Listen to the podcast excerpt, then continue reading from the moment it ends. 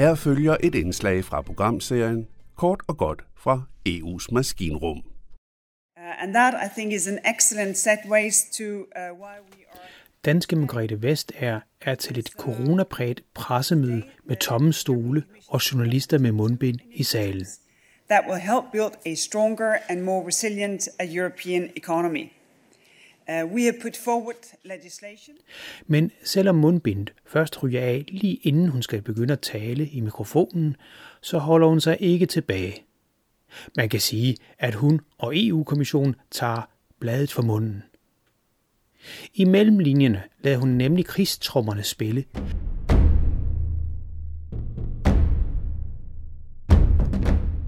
Selvom det måske ikke lige lyder sådan.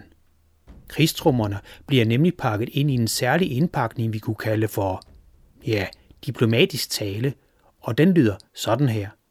That will give us the power to tackle foreign subsidies that harm fair competition in the single market.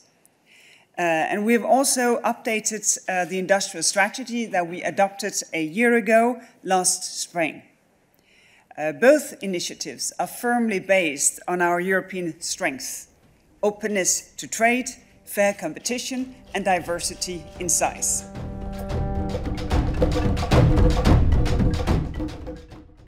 Ja, det er indrømt svært at høre.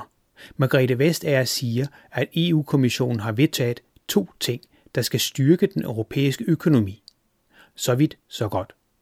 Men hun nævner også, at sagen drejer sig om både det digitale marked og udenlandske subsidier. Som vi om lidt skal høre, så er det sidste ment som en afklapsning af et bestemt land, som man nu har mistet tålmodigheden med. Men inden da skal vi lige høre lidt mere af den her lidt særlige kategori af diplomatisk tale, hvor alt lyder pænt, men kan have et ligefrem dramatisk indhold.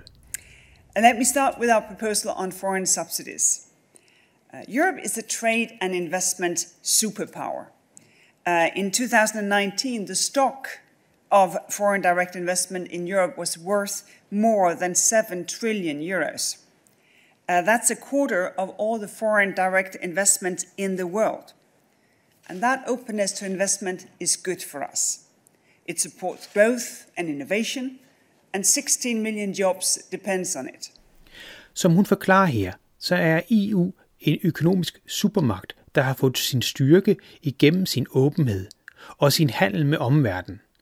Hele 60 millioner jobs, altså 60 millioner, er afhængige af den åbenhed, som EU bygger sine handelsrelationer på. Men lyt så godt efter lige om lidt. På nærmest pædagogisk vis, så forklarer Margrethe Vestager, at den åbenhed kræver fairness fra alle parter. Hun trækker en parallel til, når man får besøg. Så forventer man kort sagt heller ikke, at gæsterne løber med møblerne. Så her kommer EU's næstmægtigste kommissær igen. But openness requires fairness. When you open your home to guests, and wow, I hope we can soon do that, well, then, of course, I think you, as I, expect your guests to treat your belongings, your furniture, as you would do it yourself, with the same sense of care, because they are your guests. Men hvorfor nævner hun det eksempel? Jo, der er nemlig et problem, der længe har plaget både EU og EU-landene i særdeleshed. Det store fællesmarked, som EU jo bygger på, er åbent. Åben over for investeringer, men som Margrethe Vestager fortsætter her. And it's the same with our single market. We want every company that operates in Europe, no matter where it comes from, to respect our house rules. And one of the oldest rules that we have is that we don't allow subsidies which harms fair competition. For more than 60 years, our state aid rules have made sure that aid from European governments doesn't undermine fair competition on the market. But until now, companies have been free to use foreign subsidies to buy up businesses here in Europe. Som hun forklarer til pressemødet, du netop har hørt, så er et af de ældste husregler, at virksomheder ikke må få kunstig økonomisk støtte i form af subsidier. Det er for eksempel ikke tilladt for den danske stat at give skibsværfterne en stor pose penge for at bevare virksomheden og dermed spare arbejdspladserne. Det vil være unfair konkurrence. Så den regel har længe været praktiseret. Men som Margrethe Vestager forklarer, så har det altså været tilladt for lande og virksomheder uden for EU at give firmaer inden for det europæiske samarbejde subsidier. Inden vi lige går lidt mere i dybden med den sag, så lader vi lige kommissæren fortælle, hvorfor det faktisk har givet en unfair konkurrencefordel for nogle virksomheder, der har modtaget penge af kanaler, som snart vil være ulovlige.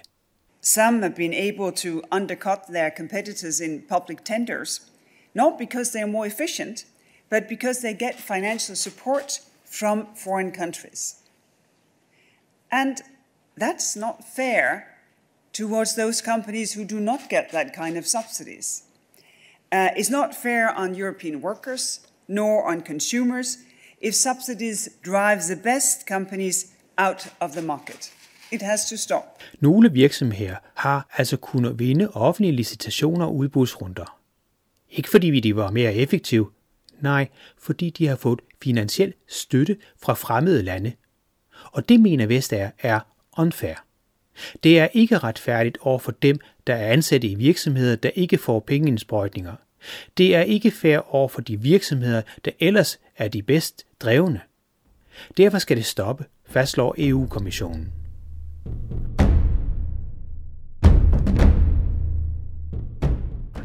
Inden vi fortsætter, dykker vi lige ned i den varme grød, den diplomatiske tale her ikke selv dykker ned i. For det går naturligvis ikke at hænge et enkelt land direkte ud til en pressemøde. Loven skal gælde for alle. Diplomatiet skal overholdes.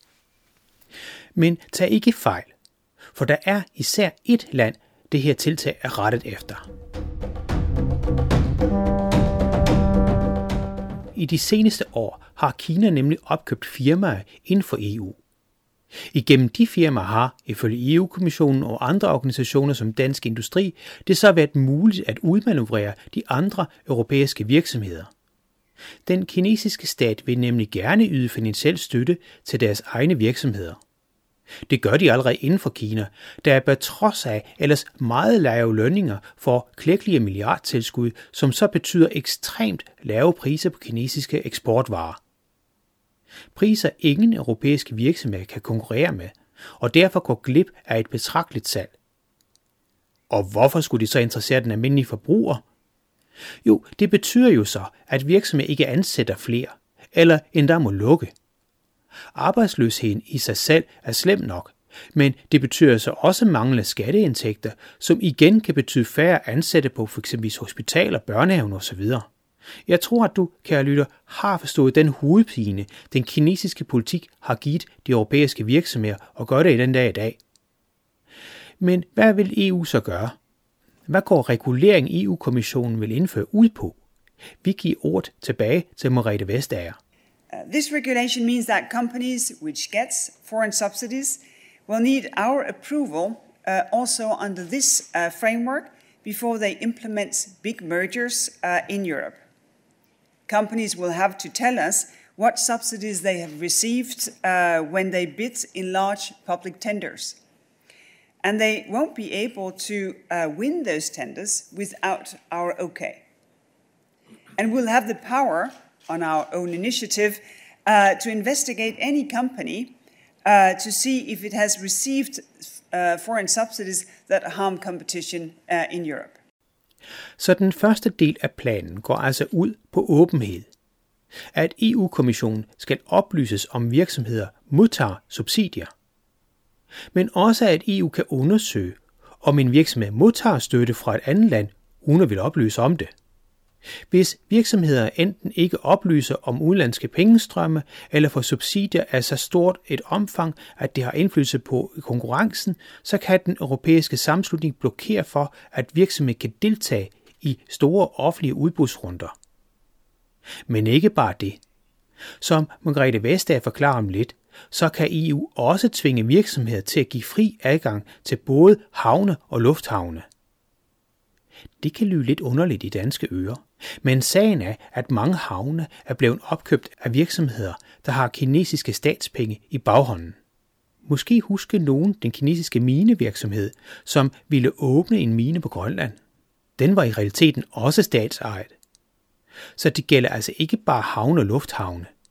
Kineserne ser ud til at have en stor appetit på det, der på akademisk dansk vel her kritisk infrastruktur. Altså noget, der virkelig har betydning for et land, hvis det ikke fungerer eller lukker ned. Tænk netop på havne og lufthavne, men tænk også på strøm, telefonnetværk, veje osv. Så det her drejer sig for kommissionen og mange politikere, vi tidligere udsendelser har talt med, ikke kun om det indre marked. Det drejer sig faktisk om at minimere den kinesiske indflydelse. Hvor mange EU-lande ville i fremtiden ture og kritisere Kina, når de f.eks. endnu en gang overtræder menneskerettigheder, hvis de kinesiske ejede virksomheder bagefter truer med at lukke ned for strømmen eller telefonnettet? Derfor er selv tilhængere af total åbenhed, når det gælder markedet, glade for EU's tiltag, som i øvrigt også indbefatter store milliardbøder på op til 10% af en virksomheds omsætning. Seniorkonsulent for Dansk Industri Peter Bjerre Kirkegaard udtaler over for Ritzau, at de havde håbet på, at Kina ville rette ind i sig selv. Men i stedet er der ifølge Dansk Industri sket det modsatte, og den kinesiske statsstøtte er kun steget de seneste år. Det skaber, ifølge chefkonsulenten, en uholdbar situation, og derfor er man hos Dansk Industri glade for, at EU-kommissionen nu griber ind.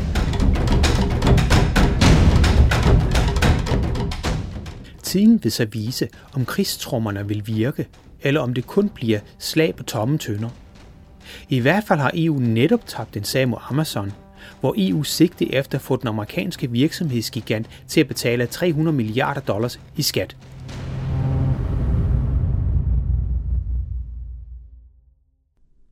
Det var kort og godt fra EU's maskinrum. Journalisten, han hedder Jan Semmen. Det er Radio MB, der har produceret indslaget, der er støttet af Europa-nævnet. Du kan finde flere historier på radiomb.dk/eu.